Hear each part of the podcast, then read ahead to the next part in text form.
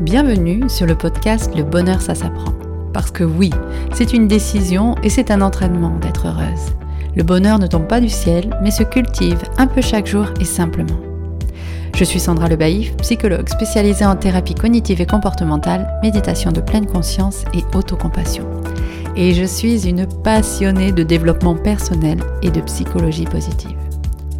Dans ce podcast, j'ai envie de te transmettre tous mes secrets, outils, méthodes que j'ai sélectionnés pour leur pertinence et leur efficacité au cours de mon parcours de thérapeute. Je les diffuse de manière très pratique pour que tu puisses les appliquer facilement dans ta vie de tous les jours. Et comme toujours, si ce podcast t'a aidé ou te semble être utile à d'autres personnes, n'hésite pas à le partager. Et je t'invite même à le noter avec la note de ton choix sur iTunes ou commenter tout simplement sur YouTube. Je n'ai aucun mérite. Aujourd'hui, nous allons parler du syndrome de l'imposteur et comment en sortir. Alors le syndrome de l'imposteur, ce n'est pas une maladie, mais un état psychologique qui est souvent là sans que l'on s'en doute vraiment. Manque de confiance en soi, d'estime de soi, dévalorisation, complexe et secret inavoué, le syndrome de l'imposteur se cache derrière un doute permanent de légitimité et une hantise d'être au centre de l'attention. Si tu écoutes ce podcast, c'est que tu te reconnais peut-être plus ou moins dans ces difficultés. Alors pas de panique, voici un podcast qui va t'aider à y voir plus clair, à trouver des solutions pour te libérer de ce syndrome et te sentir enfin digne et sereine face à tes choix et accomplissements. Je vais donc te parler de plusieurs choses. Tout d'abord, je vais définir ce qu'est le syndrome de l'imposteur, puis t'aider à reconnaître les différents symptômes de ce syndrome. Nous verrons ensuite comment savoir si tu souffres, toi, de ce syndrome. Et enfin, comment sortir de ce syndrome de l'imposteur en passant des croyances limitantes à des croyances ressources. Nous verrons les deux types de ces deux types de croyances et comment les transformer avec des exemples. Pour commencer, le syndrome de l'imposteur a plusieurs noms. Il s'appelle aussi syndrome de l'autodidacte ou complexe d'imposture. Il a été inventé en 1978 par Pauline Rose Clance et Susan A. Im, toutes deux psychologues américaines. Ce syndrome n'est pas une maladie, mais bien, ni même une pathologie, mais bien un état psychologique pouvant être rencontré par tout un chacun durant sa vie ou sa carrière professionnelle. La revue scientifique Journal of Behavioral Science, relayée par le Forbes, estime que 70% de la population mondiale douterait au moins une fois dans sa vie de la légitimité de leur succès. Description faite, nous allons voir à présent les différents symptômes qui nous permettent de le reconnaître. Alors, le syndrome de l'imposteur se nourrit de croyances limitantes et erronées euh, que la personne a sur elle-même et sur ses capacités. Cet ensemble de croyances est bien sûr à remettre en question et à travailler pour élaborer un système de pensée plus juste et adapté. Alors, voici quelques symptômes parlants. Tout d'abord, la légitimité. Les personnes souffrant de ce syndrome ont beaucoup de croyances limitantes quant à leur légitimité et à leur capacité. Elles ont des doutes permanents, très désagréables, de ne pas se sentir légitimes de ce qu'elles vivent. Alors, par exemple, les croyances limitantes peuvent être je ne mérite pas véritablement ce diplôme, ce poste. Ou encore si j'ai cette vie, c'est grâce à. Voilà, tu vois, il y, a vraiment cette notion-là de ce n'est pas moi qui suis au centre des succès et accomplissements que, que j'ai dans ma vie, c'est une sorte de chance ou, ou, ou, quelqu'un d'autre. Tu vois, il n'y a, a, pas du tout cette notion-là de de locus of control interne. Alors ce qu'on appelle en psychologie locus of control, c'est la localisation de l'attribution interne ou externe. À qui on attribue nos succès? Là par exemple, on voit très bien que le succès n'est pas attribué à soi, mais attribué euh, à, quelqu'un d'autre ou au hasard ou à la chance. C'est ce qu'on va revoir aussi. Donc justement l'attribution des réussites. Hein. Elles attribuent leur réussite à des facteurs externes, à la chance ou au hasard il est très difficile pour elles de penser que si elles ont réussi, c'était grâce à leur qualité et à leurs compétences. Elles ont énormément de difficultés à s'approprier leur propre réussite. Quelques croyances limitantes encore, ça peut être j'ai réussi à cet examen seulement parce que j'ai eu beaucoup de chance. Ou encore, j'ai eu ce poste parce que je connaissais les bonnes personnes. Si j'ai des enfants polis, c'est grâce à ma mère.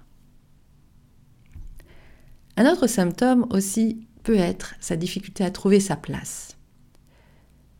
Ces personnes pensent qu'elles ne méritent pas leur place et qu'elles trompent leur entourage sur leurs vraies capacités et compétences. Par exemple, comme croyance limitante, il peut y avoir s'ils savaient qui je suis vraiment, ils comprendraient que je ne faut pas grand-chose. Ou encore, il ne faut pas que mes amis voient que je n'y arrive pas aussi bien qu'elles. Il faut que tout le monde pense que je m'en sors très bien. Un autre symptôme peut être le fait d'avoir la sensation de se cacher.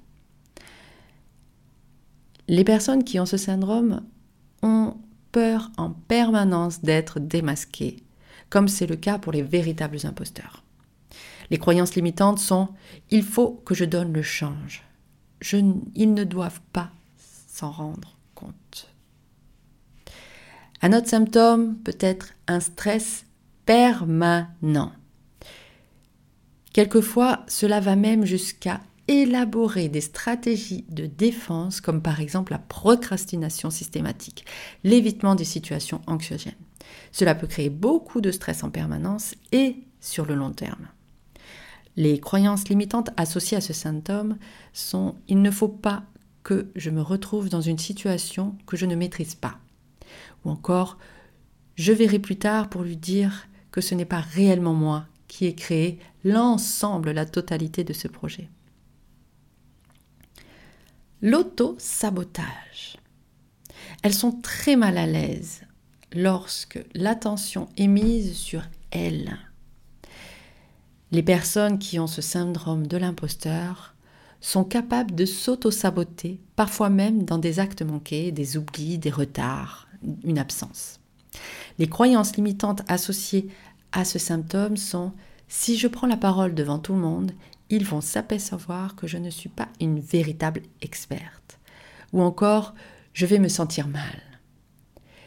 Elles vont voir que je ne suis pas une maman aussi géniale qu'elles le pensent. Enfin, il y a des difficultés à recevoir.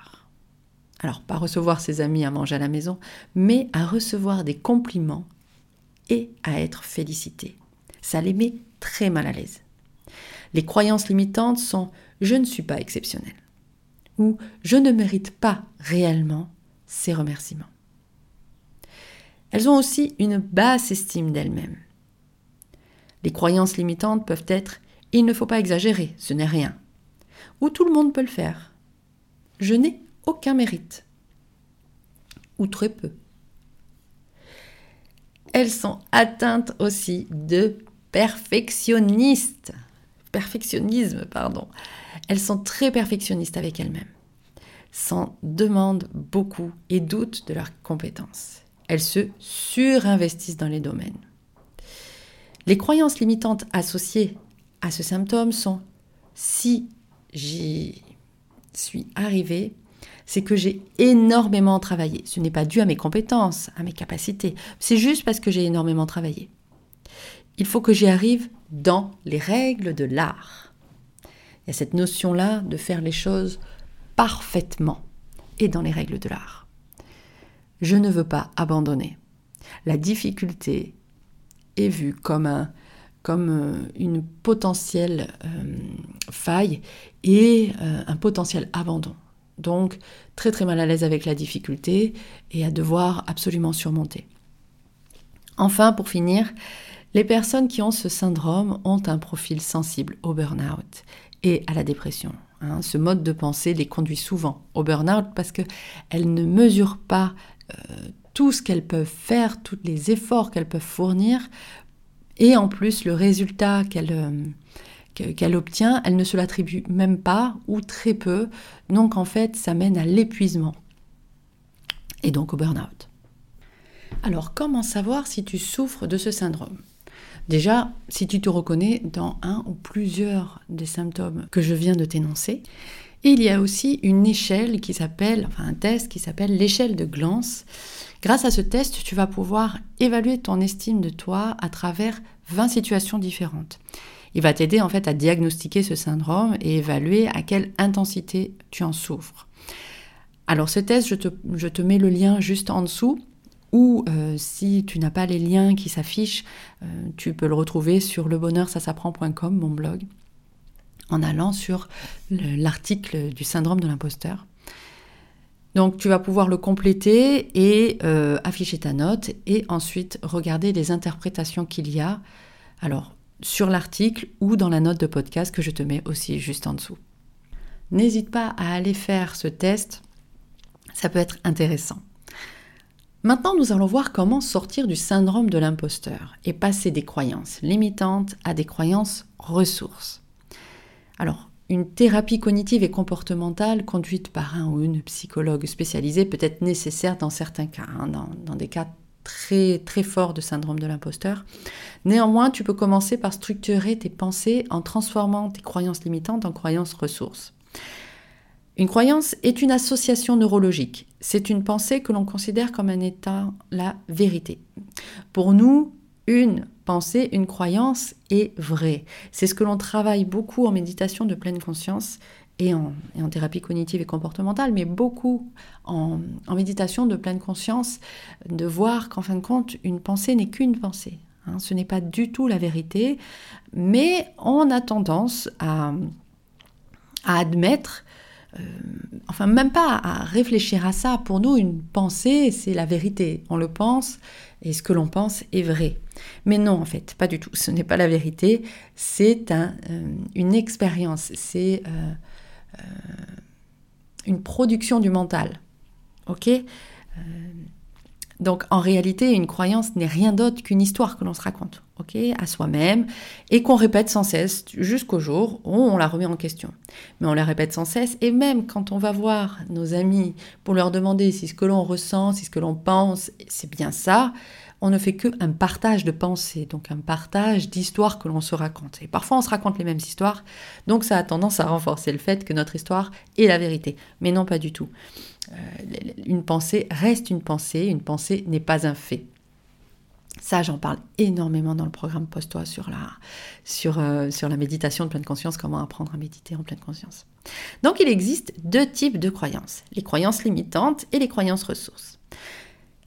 Les croyances limitantes, elles, elles nuisent à ton développement, à ton potentiel et à la réalisation de tes rêves. Elles sont limitantes. Elles te limitent donc. Et les croyances ressources, alors on peut appeler ça des croyances ressources ou énergisantes. Elles sont aidantes et favorisent pleinement ton essor. L'une comme l'autre sont des histoires que l'on se raconte. Sauf que dans la croyance limitante, ce sont des histoires que l'on se raconte qui nuisent à notre développement, alors que dans les croyances ressources, ce sont aussi des histoires que l'on se raconte, mais qui vont nous aider, qui vont favoriser notre plein essor. Pour sortir du syndrome de l'imposteur, euh, on va passer des croyances limitantes à des croyances ressources. Donc il est primordial d'identifier tes croyances limitantes pour pouvoir les transformer en croyances ressources. Donc je te propose aussi de compléter le tableau de transformation des croyances que je mets en lien juste en dessous ou que tu peux trouver sur lebonheursasapprend.com qui t'aidera à lister les croyances limitantes. Tu peux t'aider des croyances limitantes décrites que je vais te décrire maintenant et euh, les noter donc en croyant et noter aussi les croyances ressources antagonistes. Alors maintenant, je vais te donner plein d'exemples de transformation de croyances limitantes en croyances ressources pour que tu puisses t'inspirer, t'en inspirer pour générer les tiennes. Alors d'abord, je vais te dire une croyance limitante et après, je vais te donner la croyance ressource antagoniste. Et à chaque fois, je vais faire ça. Donc par exemple, Croyance limitante. Je ne mérite pas véritablement ce diplôme, ce poste. La croyance ressource peut être je mérite ce diplôme, ce poste. Oui, je le mérite. Une autre croyance limitante, si j'ai cette vie, c'est surtout grâce à mon mari. La croyance ressource. J'ai participé activement à avoir cette vie. Croyance limitante. Si j'ai réussi à l'examen, c'est que j'ai eu beaucoup de chance. La croyance ressource, je suis digne de ce diplôme. Croyance limitante, si j'ai eu ce poste, c'est parce que je connaissais les bonnes personnes. Croyance ressource, je mérite ce poste. Croyance limitante. Si j'ai des enfants polis, c'est grâce à ma mère. Croyance ressource. J'éduque mes enfants assez bien pour qu'ils soient polis. C'est grâce à moi. Croyance limitante. S'ils savaient qui je suis vraiment, ils comprendraient que je ne vaux pas grand-chose. Croyance ressource. S'ils savaient qui je suis, ils seraient heureux de voir qui je suis vraiment.